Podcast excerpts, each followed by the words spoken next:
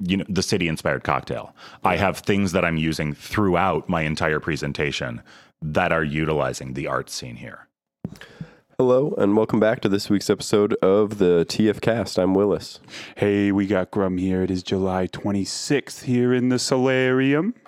And I'm your host, Jacob Aces. Stay with us. We are very pre- pleased to present Chris, our local bartender here from the Wine Cafe, who is also a regional finalist for the Woodford Reserve Woodford Reserve cocktail. Oh, Ooh, Chris, just fix it. Uh, it's the Woodford Reserve Manhattan experience. There we go. And uh, you know, just for a little bit of uh, a little bit of context, what does that mean to be a finalist, and what is this competition? Uh, so, Woodford Reserve's Manhattan Experience is a competition put on uh, throughout, I believe, North America. It's um, basically Woodford asks you to take their product and make a Manhattan variant off of it. So like push your creativity, push from the standard standard recipe for Manhattan. You're looking at your dark liquor, you're looking at your sweet vermouth, and you're looking at your bitters. Standard proportions are historically two parts of your dark liquor, whether it be a whiskey, a rye, a brandy. Um, one part of your sweet vermouth, and then two dashes of your traditionally Angostura bitters, which are just uh, spices suspended in alcohol. Uh, and they're looking for you to push that farther. And they're looking for you to take that and put your own spin on it, get creative with it, bring in new concepts, new ideas, new flavors, while still like holding true to that core, that baseline. Um, but they're not just asking you to do that. They're also asking you to introduce um, another original recipe that also uses Woodford product. Um, so you have to come up with your uh, Manhattan variant. You have to come up with your second cocktail. Um, this year, things have changed slightly. Last year, they were doing state competitions. This year, it's now regional. Um, so I am one of eight finalists for the Midwest, which is 15 states, I believe. Um, and then, uh, yeah, they're asking you to just kind of push your creativity with that and run and use Woodford creatively. So how are uh, how will these drinks be judged? We got the there's a Manhattan variant, and then there's the other original one. Are they judged on flavor, presentation? What kind of metrics? Um, they're judged on everything. They're looking at your flavor. They're looking at your creativity. They're looking at the way you're presenting. They're looking at the story that you're telling with it. They're kind of covering all the bases. Um, Is it is it also a performance in the sense that you make it like as part of the thing, or is it an after the drink has been made sort of review? Um, so it is a live on stage presentation. I will be preparing them in person in Chicago for these judges. Um, and I will be actively I'm I mean it's it's really up to the individuals how they want to like fully present it. Um, there is leeway, but you will be on stage. You will be in front of judges and in front of a crowd, um, and you are looking to present yourself in the best way in that in that fashion. Um, so yeah, it's just kind of however you feel best represents you. Whether you're going to be talking through the entire thing, whether you're going to be just bits and bobs here and there. Dancing smooth. Yeah, it's, Heck I mean, it's like, it's what you want it to be. So, uh, just to be clear, this is something I didn't realize last time you had done this. You're in charge of your glassware, your garnishes, your any other way you want to dress your serving. You're in charge of bringing all that as well, right? Oh yeah, this is this is full on. This is um yeah. Uh so like I told them what kind of glassware I was expecting to use and they will provide standard things. Oh. Um, they'll provide like if I just want a 12 ounce Collins glass, they will have that for me. Yeah, yeah, If. I want a standard coupe, they will have that for me. But if I'm doing specialty, that I have to bring with me. yeah, Uh, so I am actually using special presentation for my Manhattan. yeah. um, I I dug back into Woodford's parent company. I last year I did this competition for the state level. Uh, when last year it was a state competition instead of a regional competition, um, and I dug deep. I went deep into like Brown Forman's website. I looked at their history, um, and I found out in the early to mid '80s, uh, Brown Forman acquired Lenox China Yeah, yeah. which is a bone china company. It's they've done presidential collections and all kinds of stuff like that. Um, and they had that until they sold it off to uh, a company out of Eden Prairie. Uh, they sold it to them in 2005. So I went around to a bunch of thrift stores and I kept looking for Lenox China. And finally, the last one that I hit on the far edge of St. Peter, I found this Lenox China pattern. And it turns out it's actually from 1997. So solidly in the middle of the time when the parent company owned the China company. Um, and I also just, I really like the pattern. I think it's, um, like it's just, it's just like a cute, very Oh. like Art Deco esque, which I've always had a passion and a love for. Yeah, that looks like it's That kinda stuff. well. Okay, yeah. Awesome. Yeah, and then it's just Lenox China. Um, but I dug back and I found a pattern, and then I got additional glassware because I only found one piece last Yeah. year. Um, and but then I like went on eBay, I went on uh, replacement sites, and I found more of them. Um, and so that's part of my service and my presentation for this cocktail. And is there anything extra? Like, uh, my only real reference for this is that Netflix show, and they always have like crazy serving platters and usually something extra on there. Or is this more about like the glass? If I really wanted to, I'm sure I could go to that level, but Yeah. like. I don't love going to that level in general because, like, actually I don't either. It's, It's- sort of like a flare. exactly like either it's either adding to it or it's subtracting from it. Right, and I think so- once you hit that point, it becomes detracting. Like mm-hmm. you're you're just taking away from your actual drink. And this this contest is focused primarily on your recipes. Yep. They're looking for good usage. They're looking for good flavor balance. They're looking for all of that. And like once you get to those extreme presentations, I feel like you're dressing something up and it feels like you're trying to hide Yeah. mistakes or you know less refined details in your actual cocktail. So, what did it look like to get to this point in the process as a finalist for the region? Yes. Um, so basically, online submissions were due uh, mid June. And so you had to develop your recipe. You had to send in your recipe in, you know, its breakdown. Like, here's your parts, here's your preparation. Is there specific ice that you want used? Is there specific glassware that you want used? Um, and then the for the Manhattan, they were the question was, tell us why this is your ideal Manhattan recipe. And so you had to do a little write up on that. And then you had to have your second cocktail, which for this year, this is different than last year. Um, it is a, it is meant to be representative of your city. Oh, interesting. So they were like, tell us the story of how your city influences your cocktail. So do we have a Mankato cocktail going along? uh, so one of my one of my cocktails is based around Mankato and what I feel Mankato can be. Okay. Um, how closely that ties is, you know, up to Yeah, interpretation. well, I'd love to know more about it. I could give you the full readout of what I sent them Yeah, if that- you would like. I'd yeah, absolutely. Yeah, I will. I will word for word it because I enjoy the way that I. Oh yeah, that's dropping. I really enjoy the way that I phrased it and wrote it out. Um, and I don't think I can do it by memory. no Sure. problem. Um, so the prompt was tell us your city inspiration story and how you incorporated it into your cocktail. Since June of 2020, I have worked at the Wine Cafe. The bar sits right in the middle of the original downtown of Mankato, and I am able to see all of its history and progress from here. Mankato, Minnesota is a small city nestled in the valley created by the confluence of the Minnesota and Blue Earth rivers. Due to the readily available resources, people settled in the valley and began farming and building up the area around the river. Over time, Mankato began to expand, with a number of families utilizing the rivers for milling and subsequently transporting milled grains and other products to other cities and towns. Industry soon expanded further to excavating the local limestone deposit, 13 breweries, multiple colleges, an iron foundry, and many other endeavors. As time has passed, Mankato has reinvented and reinvigorated itself, most recently from a hard partying college town to a vibrant local art scene with a growing group of conscious cocktail consumers. When I look out at my city from the bar, I see where we have been, where we are now, and where we're headed. South Central Minnesota's Pride Parade starts right next to the bar every year. Across the street, grain silos for the mill have been painted with a mural that reflects Mankato's history and diversity. From the back patio, I have seen protests and celebrations on the Veterans Memorial Bridge. My cocktail reflects the journey of this city through time. Starting with a base in classic cocktails, changes are made and depth is added. The new service industry of Mankato is showcased with the introduction of barrel aged Malort. I went to the local arts co op to make the stamp for my garnish, as well as to screen print the custom na- cocktail napkins I quilted. Creativity care, and craft are present throughout Mankato and encapsulated in this cocktail. It gave me goosebumps.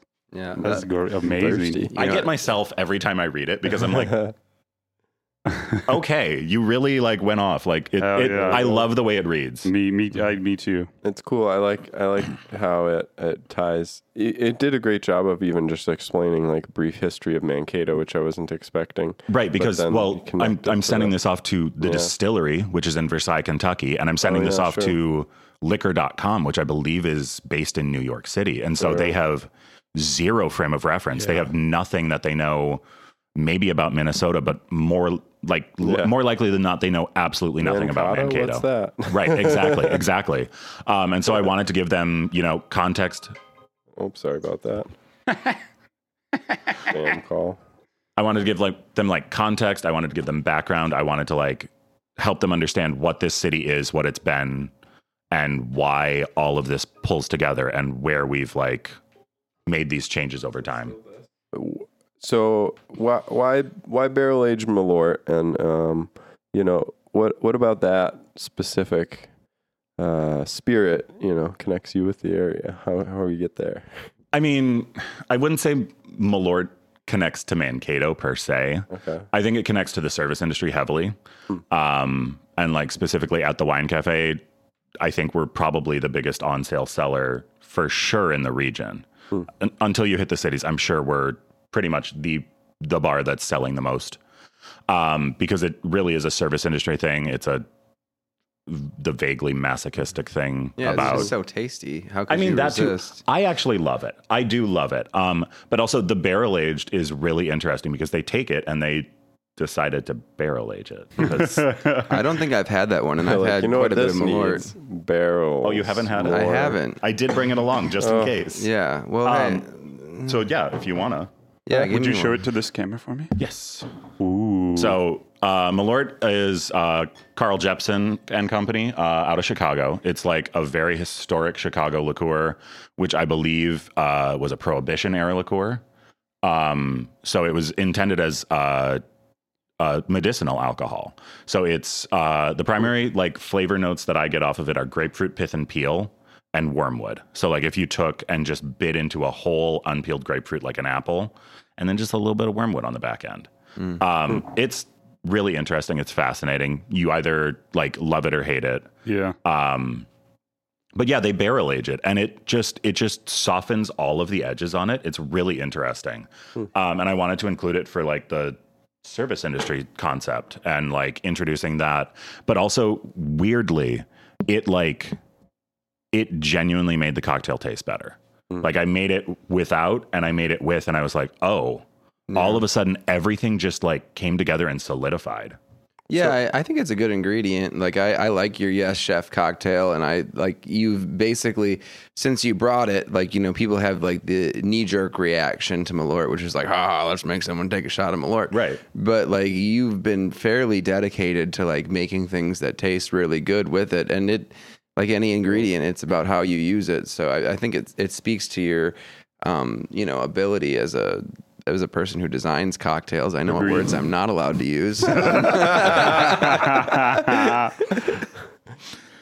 yeah i i don't know i love a challenge i love like finding a way to integrate something that people are going to have a knee-jerk reaction to or you know not be sure on and find a way to utilize it well um what's your what's your background? Uh what's your background and like what what made you want to get into craft cocktails and even think that oh like i want to start looking into competitions and putting Right. myself on a showcase? So i i have a weird background. If like it's not i mean it's not an atypical route but it's also not like what i expected when i started going to college. Uh, i went to college for uh, theater. I was an acting directing scenic design and technical theater major. Um, graduated and got a job in mankato working for uh, msu for their summer program for highland uh, doing scenic design for them and that's what brought me here originally. And then i ended up really liking the town so i moved out. Um, and then i needed to find a job so i started working in bars. I started digging more into cocktails. I had previous experience with like coffee wine and beer and doing all of that really helped me jump into like bartending and cocktails really easily because like there's a lot of transferable skills between like doing handcrafted espresso drinks and doing cocktails. It's like Yeah. methodical. Um, and then I just like it's the it's like the scenic design thing where like you dig in and you research stuff and you try to find context and you try to like build your knowledge on things by looking into them. I just started buying cocktail books and I started digging in deeper and deeper and deeper. Um and then I just started making my own and I started like building concepts in my head and figuring out I can like I can contextualize flavors and things really well internally without actually making them. Like most of the cocktail menu that we have at the cafe right now, I built just in my head and did like maybe one or two trial runs of each where I messed with the proportions a little bit, played with it, but like for the most part it was just And so you're just like sitting around thinking of something like the death of Tanya. Like, yeah. I mean, I Well, see, that one I love because that to me is uh, just so clearly how I function. I work really, really well when I have restrictions, and I think that's part of why I got into this competition is because like mm. I'm working well within restrictions. Yeah. I'm making solid cocktails out of a recovering dive bar. Yeah. Like mm. I'm, you know, we're we're, and I say that with absolute love, but we are like a recovering dive bar. We're we're coming out of yeah, the, not a lot, the the pandemic was hard and it just changed hands and right? There's it, that that's a good way to describe it. I don't think anyone would take any issue with that. I, I also remember when you made that cocktail. It was at one of our shifts. yeah, yeah. well, ju- well tell people what it is because I'm sure not every single person has had one. Right. What they haven't. Get down to the wine cafe and have a death of Uh, Tanya. The Death of Tanya is a gin-based caprese salad-inspired cocktail. So I was coming into doing a summer menu, and I wanted to think about like bringing in fresh ingredients and trying to lighten and summer vibes. Mm. But I didn't want to have to bring in new ingredients that we don't already utilize. I didn't want to like dig too deep into stuff that we don't have a ton of on hand. So mostly that means that I'm working out of our sandwich cooler mm-hmm. Sure. where I was like, what do I have in there? What do I have that's fresh? What do I have that's different? Well, tomatoes and basil are what we had in there. And then we have that wonderful uh, honey balsamic glaze that Millie made for our honey goat pizza. And I was like, okay, what if I mess around a little bit and what if I see if I can pull off a caprese salad inspired cocktail? And so it's gin, muddled tomato, fresh basil, some lemon, some lime juice, uh, some simple syrup, and a bar spoon of that honey balsamic glaze. Shake it up, double strain it, and top it off with some fresh cracked black pepper and a basil leaf. And it's just it's beautifully aromatic. It's weird. Yeah, it's it's an odd experience. I I like the cocktail a lot. Um, I also do. I yeah, I think it's fantastic. Yeah, it sounds strange. It's interesting to think about. Uh, When you're talking about like designing a drink, it, it makes me think about how on this show we often ask a question of like musicians or artists that's like, how do you start with something? Like, do you come from it, you know, with what am I going to do with this gin? Or is it more like in the example that you just gave, the death, death to Tanya? Death of Tanya. Death of Tanya. Um, that one that one sounds like a, a useful constraints with the bar cooler, but I'm wondering how, how they start. You know, like when you're thinking like I need a new drink, or when you've got a new menu project, like where would you start with it? Would you start with the primary liquors, or you kind of like zooming in on a, si- a side ingredient you want to add? Where are you at with that? that can really go any way. Like Hmm. you can be because like I with the menu that I just put out that we just put out, um, I wanted to do you know I had certain notches that I wanted to fill. So I wanted six cocktails and I wanted to have like a gin base, a vodka base, a rum base, Hmm. a whiskey base. A tequila base, and I wanted like an amaro. I wanted something a little off the beaten path Okay. and then I create like I was either I had already already thought of um, something within that range, or I was finding something recipe wise and like conceptually that both spoke to summer Mm. and also um, worked with those liquors. But you can also, I mean, there's any way that you can conce- conceptualize a cocktail menu. I've seen ones where it's oh, this entire menu is pink drinks. That's it. And this is pre Barbie. Like this is forever ago, where people were like, okay, guys love craft cocktails, but they hate pink drinks.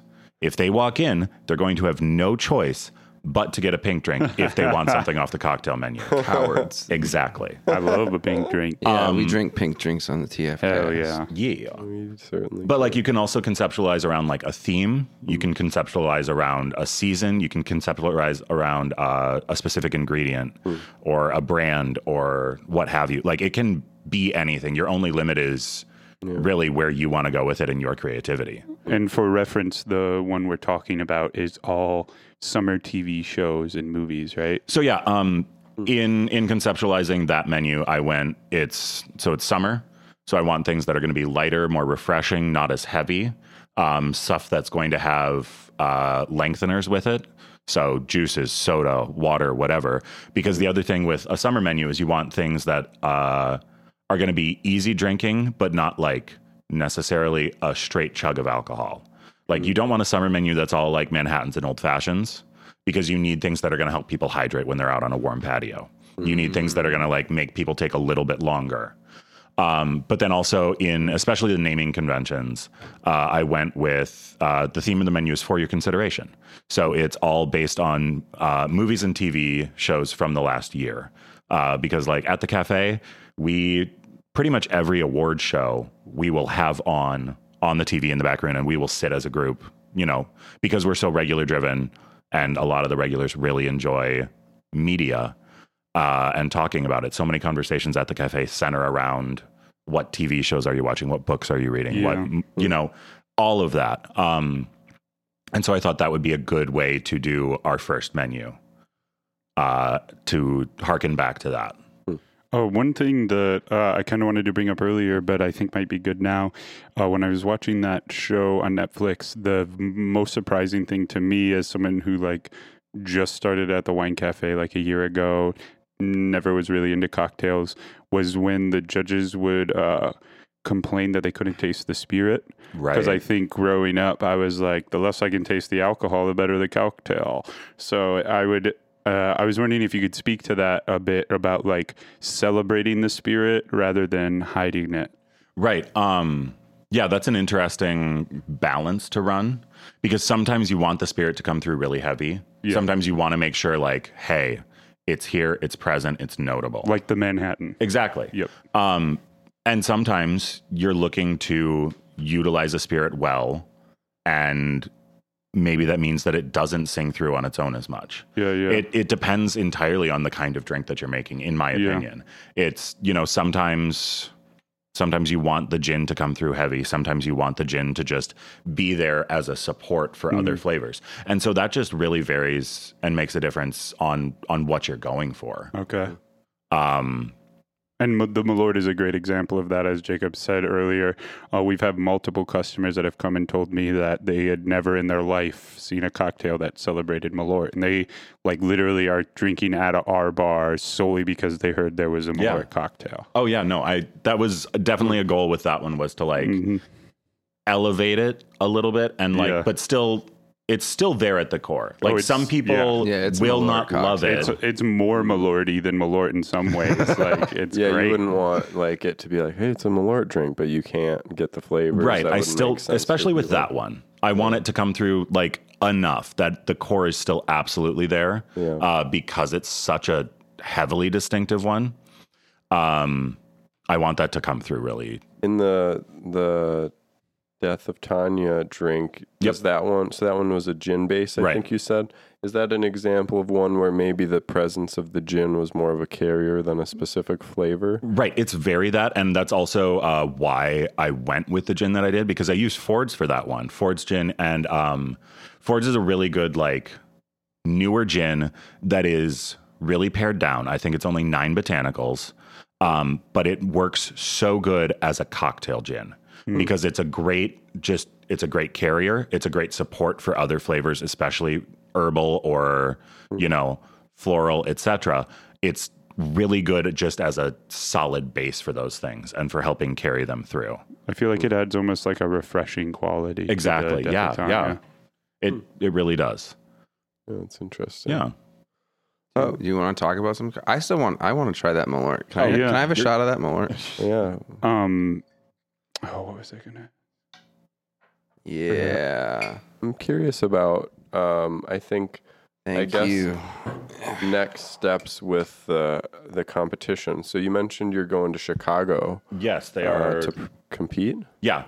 So Woodford's flying me out to Chicago um, and putting me up in a hotel for a couple of days. Cool. um, doing we're doing a welcome dinner we're doing a hangout we're uh, getting a prep afternoon and then it's a live competition in front of an audience and in front of judges. So i've got um, three judges that are going to be there.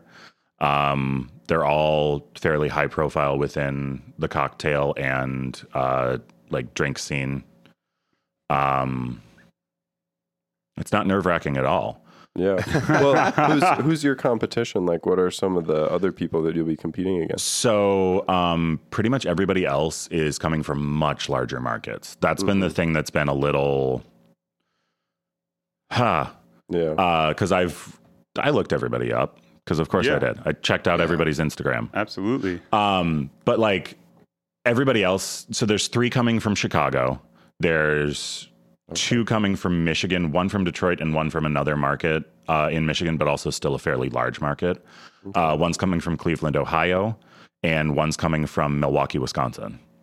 But looking at looking at all of their stuff, looking at like looking up the places that they work, I'm sitting here and I'm like, everybody here is coming from like three to five hundred bottle cocktail bars.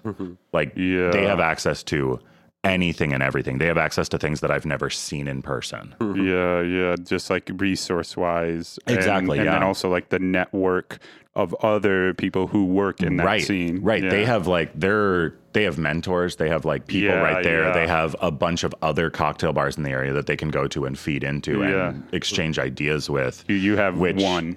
I mean, we're we're getting there. Yeah, like yeah. I've I've been able to talk with people here and pick their brain. Yeah. I sat down with Alexa, who owns Nola Bell, Yeah, in yeah. developing my second cocktail. Oh yeah, I, And, gu- I guess that's two then. Well, I was thinking Nola Bell and the Flask. Right, right. Um, there's yeah, there's others. We're getting there. Cool. We're we're definitely building up. What is it? What is it that determines? A craft It's a- cocktail bar. Yeah, versus What's like, the difference? Yeah, because you you walk into any bar and try and order a m- like something, and they'll either I don't know. You'll, You'll probably it- get something. yeah. Right. Does it Uh, have gummy bear sharks? In it?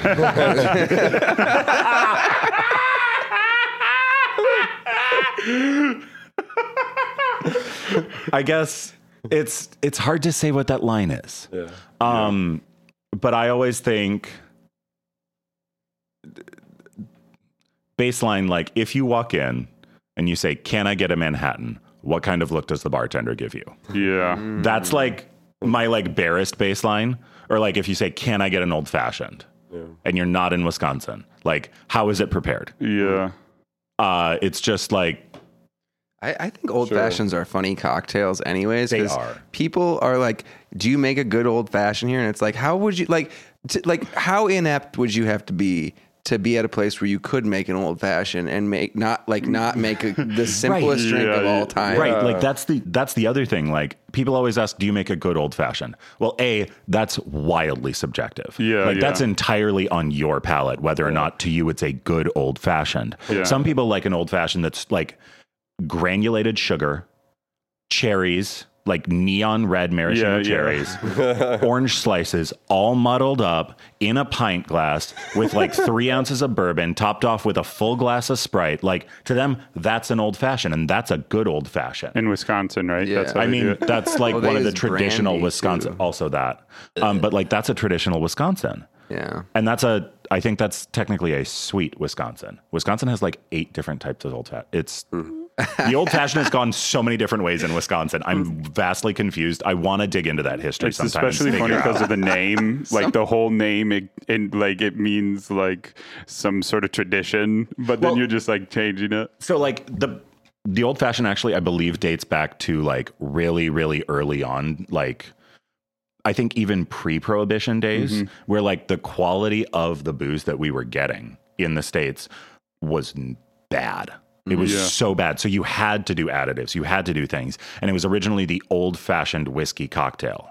Like it, it was, this was like the second wave of things. They were going, I want that old fashioned whiskey cocktail. I want what we used to have.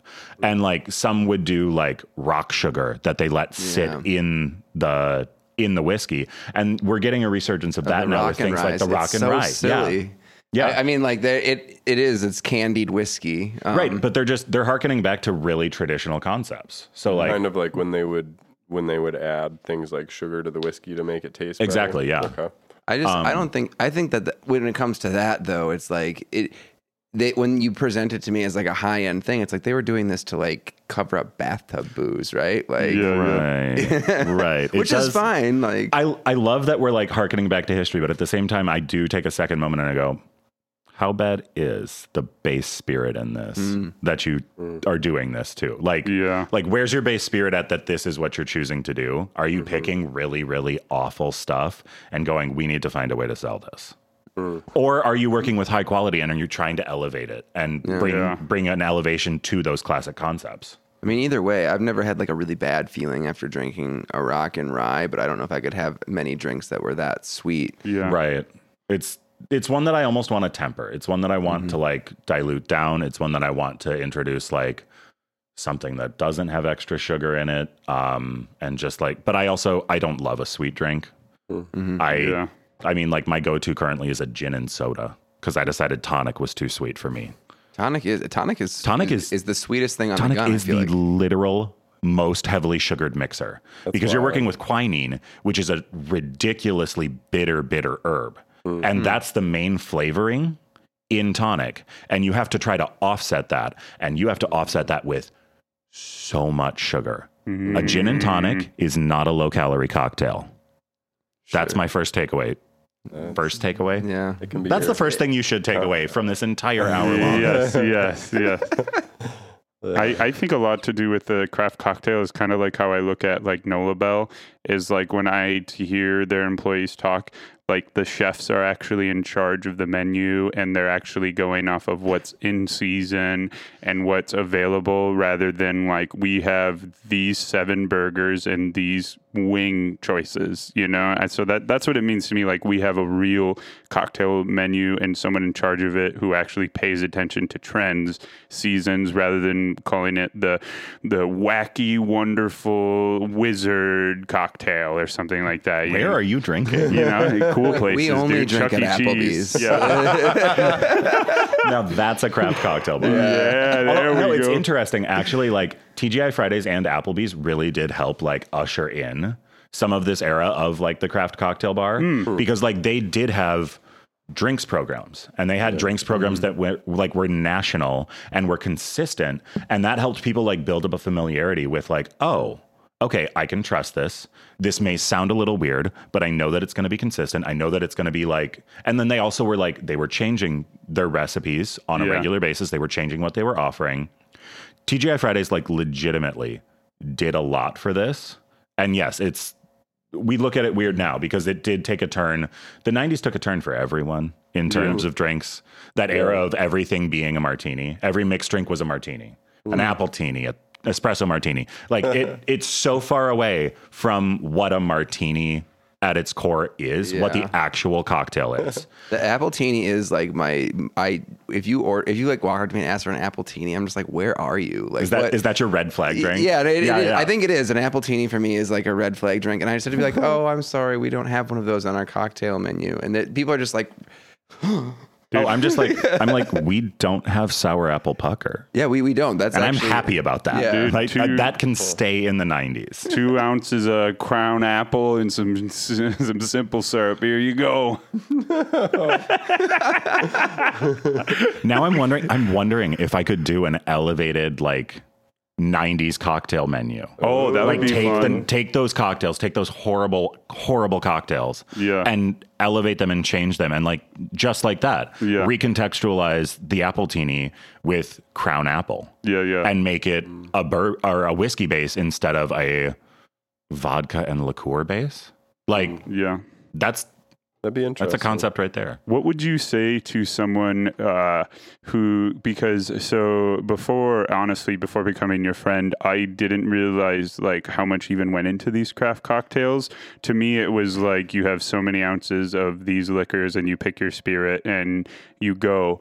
What would you just say to someone who's like just getting into craft cocktails? Like, what does even the learning process look like? Because I've seen you with like books thicker than any book I've ever read that's just all cocktails. Oh yeah. Um, I have a ridiculous collection of cocktail books. I think I'm. I think I have over fifty or sixty. Yeah, and, th- are And they they're all like- like that? They're all like Most. um, yeah, they're all like, and they're like, they're heady. Like they're not like. It's not like, hey, here's all of your '90s martinis.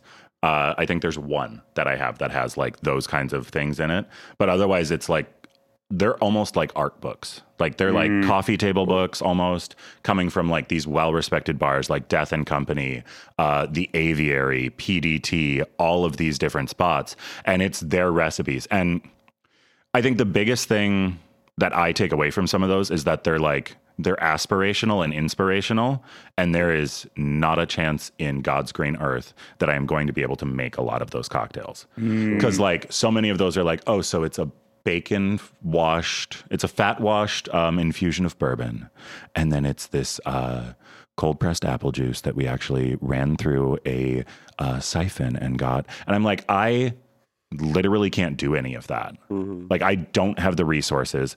I don't have the money to sink into any of that. Like I I'm not buying a centrifuge yeah.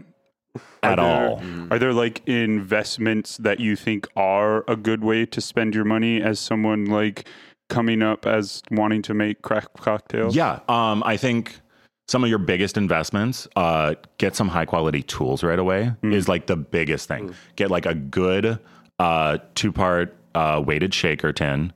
Get um, a solid jigger, which is the measuring tool. I love the Japanese style because it's tall and narrow, um, and then it's less likely to spill. Oh, because there's ones that are short and squat and Yeah. have the uh the like the martini glass style whereas the japanese style is like this. And so you get a like you get an easier meniscus to work with that like doesn't meniscus? Mm, I don't know. They feel better in the hand though. that too. and they just i think they look more elegant too. Um, but just get yourself a good set of baseline tools a mixing glass shaker tin jigger uh, bar spoon uh, hawthorne and uh, julep strainers start there. Like that's your most solid investment is starting with good tools. And then find a few books that you like. Find a few books where you're like there's a there's a mix of like aspirational inspirational and practical recipes in it. Find things that you can jump off of and you can like read find things with depth and like that you can take read through and go ah that's something i'd never thought of. Interesting. like uh i was reading through the pdt cocktail book and i got to a section about this one tequila cocktail and it was like we uh we made a i think it was a corn simple syrup it was like we infused a simple syrup with like fresh sweet corn because tequila ties really well with vegetal flavors. And I was like, I had never once considered that tequila would tie well with vegetal flavors. But since then, I've used that trick. I made a snap pea margarita that actually that was good. delicious. It was mm. bomb. I just love muddled some peas. fresh snap peas and mm. made like a standard margarita, but it turned out like this gorgeous green shade. And that people questioned it. I was serving this at the Loose Moose too, but like people were like, people would literally come in just to order that drink That's cool. later because they were like, it's actually really delicious. It sounds really good and like sweet but earthy in the right way. Yeah. So like find books that you can take that inspiration from, that you can pick up on little notes from, that you can get like tips and tricks. Um, there's so many books out there and there's some that are really great and there's some that are not worth your time in my opinion. Yeah. And it's just finding the balance and finding what you think will be useful for you. Would you say it might be smart to like kind of like pick a spirit and experiment it, or, or would you say it's better to just like just like kind of shotgun it right away? I think it's good to not necessarily stick to one specific drink. Mhm. Um, I think it's good to taste your way around. And get a familiarity with all the spirits you can fig- all the spirits you can find and figure out. Um, because then, and if you can like be tasting and like developing those taste memories, you'll be able to like think back and go, okay, this and this and this, and then you'll be able to make those like logic jumps and pair jumps and like figure out what you can play with. Um, it's just so good to like taste your way around and Yeah. figure out all of your baselines and run with that. I think. Yeah, a lot like food. Yeah, exactly, exactly. Yeah. And then last one, I've heard that almost one of the easiest way you can step up a cocktail is just better ice. Uh, and I've heard this a lot, but I actually haven't been personally to a bar where they seemed like they were using like quality ice and they were instead erring on like using more quality spirits. Is there like a lot of truth to that? Or like, do you make your own ice or anything like that? Yeah, that's a question. Um, I have not yet worked in a bar where we have like a Kold-Draft ice machine or anything like Yeah, that. Um, I do know that definitely your ice and your water quality does have an impact on your drinks because Yeah. like part of drinks is dilution. Yeah. So more surface area, better, right? Uh, within yeah, yeah. Uh, that's like the the base understanding is Yeah. like the more surface area, the less dilution you're going to have from your cubes into your drink. But then the other thing to think about is like in the preparation of your drink, you're also looking for dilution. You're looking for a certain level of water content that's going to bring down your ABV. It's going to loosen everything up. Like whiskey specifically, um, you'll notice this with with like whiskey tastings and with like people who are really passionate about their whiskey. Some people want it with absolutely nothing. Some people want it with like three drops of water. Some people want it with like one cube. Mm-hmm. And some people want it just on the rocks. All of those things wildly change the flavor. Yeah. Because whiskey, like whiskey loosens up with like just a little bit of water. All of a sudden, the molecular compounds and structures like change just ever so slightly and it just opens up and suddenly more flavors are noticeable. It's mm. the science in everything with drinks is wild. Yeah. Yeah. Like it can there's so many different things that impact it and you would not think all of these things impact. yeah. it. I mean, you're doing chemistry. very that. Yeah. Yeah. It's it's unique. Hmm. Cool. All right, those are my fast hitter questions. Yeah. Well, what what's the game plan? What are you bringing to this competition? Like, you know, you you have your own cocktails, your own style. Like, what what are you going into there with? I'm going in there doing my best to represent myself and Mankato and bring in my little touches. Mhm. Um, I think it's it's crazy to me that I got into this competition, especially after looking through the competitors. It's wild to me looking at these people with these like 400 bottle bars and centrifuges and all of these tools, and then I'm like, and then I got in. And I think it's because, again, it's because I'm working within restrictions. Because, like, I, again, I'm going to touch back on like the same four points that I've already said, but like, I've read all those books and I see all these aspirational things and I'm like, I love it, but also I can't make it. Mm. And I, when I've done these, con- this is the second time I've done this because I did it last year. When I've done this, I've done things that I can make at home or in the bar. And like right now, I can't even make these drinks at the bar because we're missing the liqueur for each of the three that I'm trying to make. We don't have the liqueur present in the bar. Uh, one of them is still not distributed in southern Minnesota. Yeah.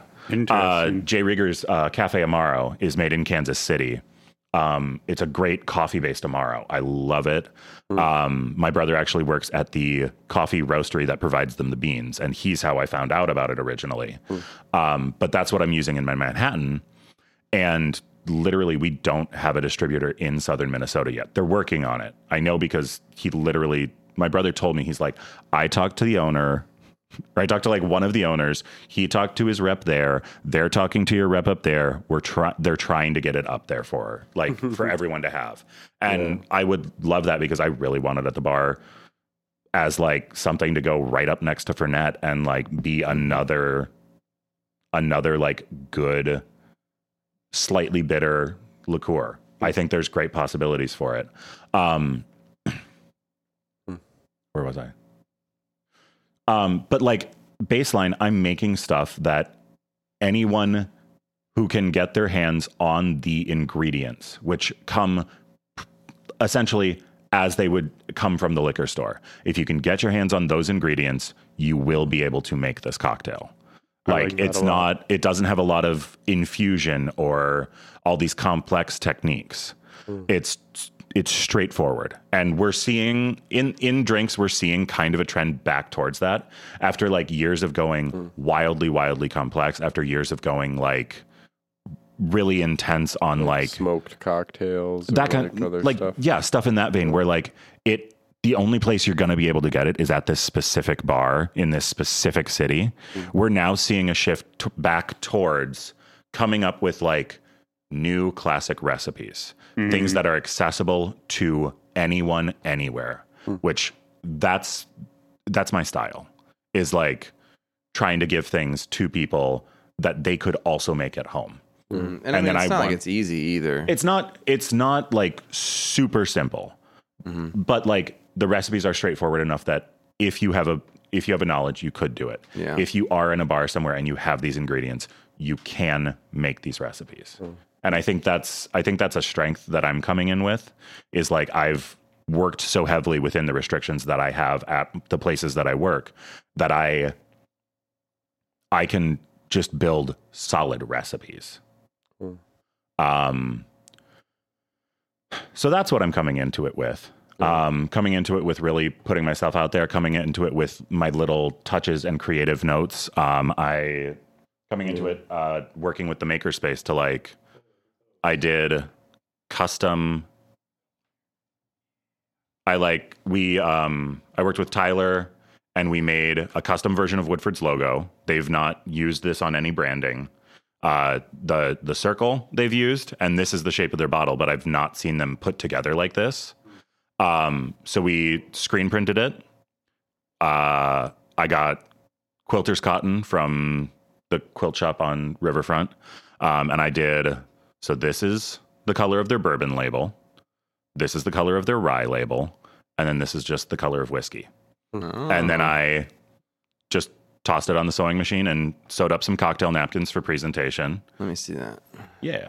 yeah, what did you what did y'all bring with you? I want to see the. Um, I've got my little. This is a little teakwood stamp that Caleb and I whipped up again at the makerspace. There we go. Um, so it's we used the Glowforge Yep. and did uh, like a reverse engraving so that there's a raised portion. So I can take this and press it into a peel and Yeah. create the logo so that I can tag it and put it on the drink. You're like a branding almost. exactly, right? Yeah, exactly. I've created my own little branding things utilizing Woodford. I love that. I just love when anyone goes this hard on anything they're doing. It's I, I- always love it. It it comes from the the theater and the design background. I think Yeah, it's yeah. it's digging in, it's doing research, it's like really looking deeply into into things and trying to be creative with them and trying to integrate different disciplines. And like I'm integrating my hobbies because I I enjoy sewing. Yeah. Uh, I'm integrating the spaces that I have access to in this town, Yep. which is also I think that's going to play really well with you know the city inspired cocktail. I have things that I'm using throughout my entire presentation that are utilizing the art scene here. That are utilizing community, exactly, awesome. exactly. It's stuff it. that I have access to in this community that I don't think most of these people in these other cities are going to have access to either you know a local arts co-op or the people that that uh, staff it who are willing and able to help them Yeah. and like come up with this stuff and work with them for you know half an hour on a random Thursday night to put this together. Um, and so that's another thing that I'm bringing. And then just digging into history and storytelling. Um, so like my first cocktail, my Manhattan is the Alive and Revived because uh, Brown-Forman is the owner of Woodford Reserve. They're also the owner of Old Forester. Old Forester is Woodford's sister brand. Okay, Um, yeah, because I thought the one last year was Old Forester, so that It was confused me. it was Woodford. Um, Oh, okay. I just talk about the entire brand a lot. Yeah, like I, yeah, I yeah. cover. I'm like I can pick out all of the brands on our shelf yeah, yeah, that yeah. are Brown-Forman products. Like because it's Ford's, it's Chambord, Herradura, uh, Jack Daniels, Woodford, Old Forester. They have Finlandia vodka, which we don't have. They have El Jimador. Like they've got a, a large portfolio. I like all of those but one. We're not going to talk negatively. um, but um, so I just in in really really reading up on on the company last year, I did a lot of digging and I found all of these details and information. Uh, Old Forester is a brand that has been around since before Prohibition and has been producing consistently throughout. They were producing during Prohibition. They were making like medicinal alcohol and stuff during Prohibition. J. Rieger shut down like l- within a month of within a month before prohibition because they knew it was coming and they knew we're not going to be able to make it through this. So they shut down they sold off and everything. And then someone came back and revived the brand in i believe 2014 hmm. and so it's the the bourbon lived j. rieger revived. So hmm. alive and revived. And then it's also i'm saying I think it's whiskey's answer to the espresso martini because it comes off with coffee notes, but it is very like Manhattan centered. Um, it's just interesting. And then there's um, the Henry's Last Stand is my second cocktail. It's a play on a Ramos Gin Fizz, which is a classic, like old, old classic New Orleans, like pre-prohibition cocktail that basically you're you're creating a meringue inside of your shaker tin. So you've got egg white in there, you've got cream uh, for for the Ramos gin fizz. You've got gin, uh, lime juice, I believe, cream, egg white, some simple syrup. You're shaking the hell out of that. Like traditionally, 15 minutes of shaking for this cocktail because you're creating a meringue inside of your shaker tin. You're mm. pouring it into your glass. You're letting it sit there and settle out for like three minutes. And then you're making a hole in the top of the meringue and you're pouring in the rest of your drink. And then mm. that meringue should be self supporting and should lift itself out of the glass. Hmm. What? I don't know what a meringue is all of a sudden. Uh, like the top of a key lime pie, Oh, okay. right? It's the whipped egg white that like holds. Yeah, you like whip it till you get peaks, and then you know it'll hold. Yep. Huh. So you can like see it. it looks a little like a sponge.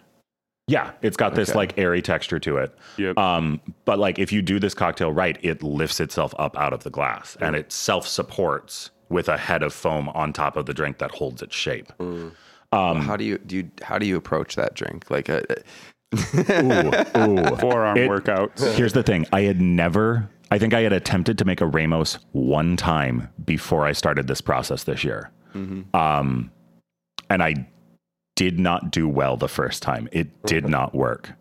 Um, but I did a lot of research. I looked at a lot of like websites and like different opinion pieces. Like, what is the best way to make a Ramos without you know getting an arm day situation? Um, and I found one resource that basically said you have to change the way you're looking at it. Think about the ice that you're using. Think about it in a culinary aspect. Like, think about like, what would you do to try and whip something up? And so instead of doing traditionally, it has a dry shake before with no ice to try and get that meringue going, and then you add ice. What I've figured out is uh, I found a way to do it in a minute and a half of shaking basically you take a couple of large format cubes like one and a half to two inch cubes. You put those in with your all of your ingredients except for your cream. You shake for a minute with that. You break it open. You add your cream and you add pebble ice. And then you go for another 30 seconds. And that just works. Like the large cubes aerate a bunch. Hmm. And then the cream will destabilize your egg white. So before so you get in a good amount of your whip before you put your cream in so that your egg white has a chance to stabilize for the most part. And then the pebble ice helps to dilute a lot better and then also get a little bit of that a little bit of that final aeration in there. Cool. Yeah, it was a process. Yeah, it sounds Um, like it. Well, uh, Chris, what would you say is the best way someone in Mankato could support you both in this competition and just in general as a local bartender we all know and love? Um I wouldn't say that there's necessarily anything to do for the competition aside from just like, you know, be around. Hi, give me, high give me five. a smile. Yeah. Yeah. You know, let me know that like you're thinking about it, but like there's no voting for this. It's Mm. just based on the judge's rubric. Um, but yeah, just know about it, uh, talk about it, think about it. I don't know. Uh, really, there's it. there's not a lot to be done for the competition, but like Cheer on the the Mankato rep. Can, you know, Yeah. can you see it? Is it lo- on local TV? Support. uh, I don't think so. I don't think it's going to be televised or broadcast in any way. Dang. Uh, they're going to have photographers there, but I don't think they're going to have any videography. Maybe they need yeah. a stream team. Yeah, do they need a stream team? All right, can they fly us out? Yeah. I do not know. if it comes up naturally in Right. Yeah, yeah, Yeah, I'll just, yeah. you know, I'll pepper it in. Um, but yeah, then uh, the other thing, just go out to your local places. Go out to the bars that you know and love. Go out to ones that you haven't tried before. Explore a little bit. Try things out. Just be supportive of the community. We've had a rough few years, and we're starting to bounce back from that, and we're starting to feel like we're back to normal. We're back to like regular business, but like go out because if and go out to the local ones because if those ones go under that's when we lose our local influence our local like uh, we lose you know our our local produce we use we lose our local creativity if because like applebee's is always gonna be able to be around Yeah. Olive Garden's always going to be able to be around. Yeah. Those ones will always, they've got a large corporate structure behind them. Go out to the local places. Go out to the places that are, you know, locally owned, locally run, local creative sources behind them. Go to those places, support them, and just like, don't be a dick. Like, just be a decent person. Don't start a fight. Don't like be, you know, be respectful. Because, like, I like the don't be a dick. this this is this is like what I do for work. Hmm. Like you're walking into my workplace and you're just starting a fight. Hmm. Like should I walk into your office and just start shouting at someone, screaming at them, being belligerent? Or asking you to take shots with me. So that's my fantasy. Like, hey, I know it's your lunch oh. break, but you want to do like some tequila shots? Right. Right. like just remember this is where someone's working and like this is still a place of business and a place for work. Like I don't want to have, you know, if you're working at the post office, you don't want to deal with someone throwing up all of a sudden. Yep. Like just conduct yourself like you are in public. have fun, but just still like try to be respectful and keep yourself in check. Love it. Do you ever post uh, your drinks or anything on Instagram or anything? I'm really bad at Instagram. Okay. Uh, they sent out like their pre information for this contest, and I was like, oh, shoot. I have to get back on Instagram because I haven't posted anything in over a year. Yeah. Um, so I've been trying to be a lot more active on there in the last like three weeks. Yeah, yeah. Um, and I'm gonna try to keep that up. Uh, but I'm a really bad doom scroller, so I don't like spending time on Instagram because Yeah, I will spend three hours and achieve nothing. All right. Um, but I'm working on getting better at that and working on posting and yeah, keeping Heck drinks yeah. and that kind of stuff up there. Well, thanks for coming on, man. It was really cool to talk to you about this. I've uh, Yeah. me and it, yeah. Jacob work directly with you at Wine Cafe, so it's cool to hear to get you get a chance to like nerd out about it for a while. Yeah. Well, thanks for having me. It was a great time. Yeah, and best of luck in the competition. Thank you. I guarantee you'll win. I'll take that. I'll, I'll, I'll just present that to them and say, I'm sorry, but Jacob Basis from Mankato said that I was going to win. From Triple Yes. Falls Productions fame. I'm, I'm sorry, but you've, you've made a mistake here in the rubric. spoken. Bye, everyone.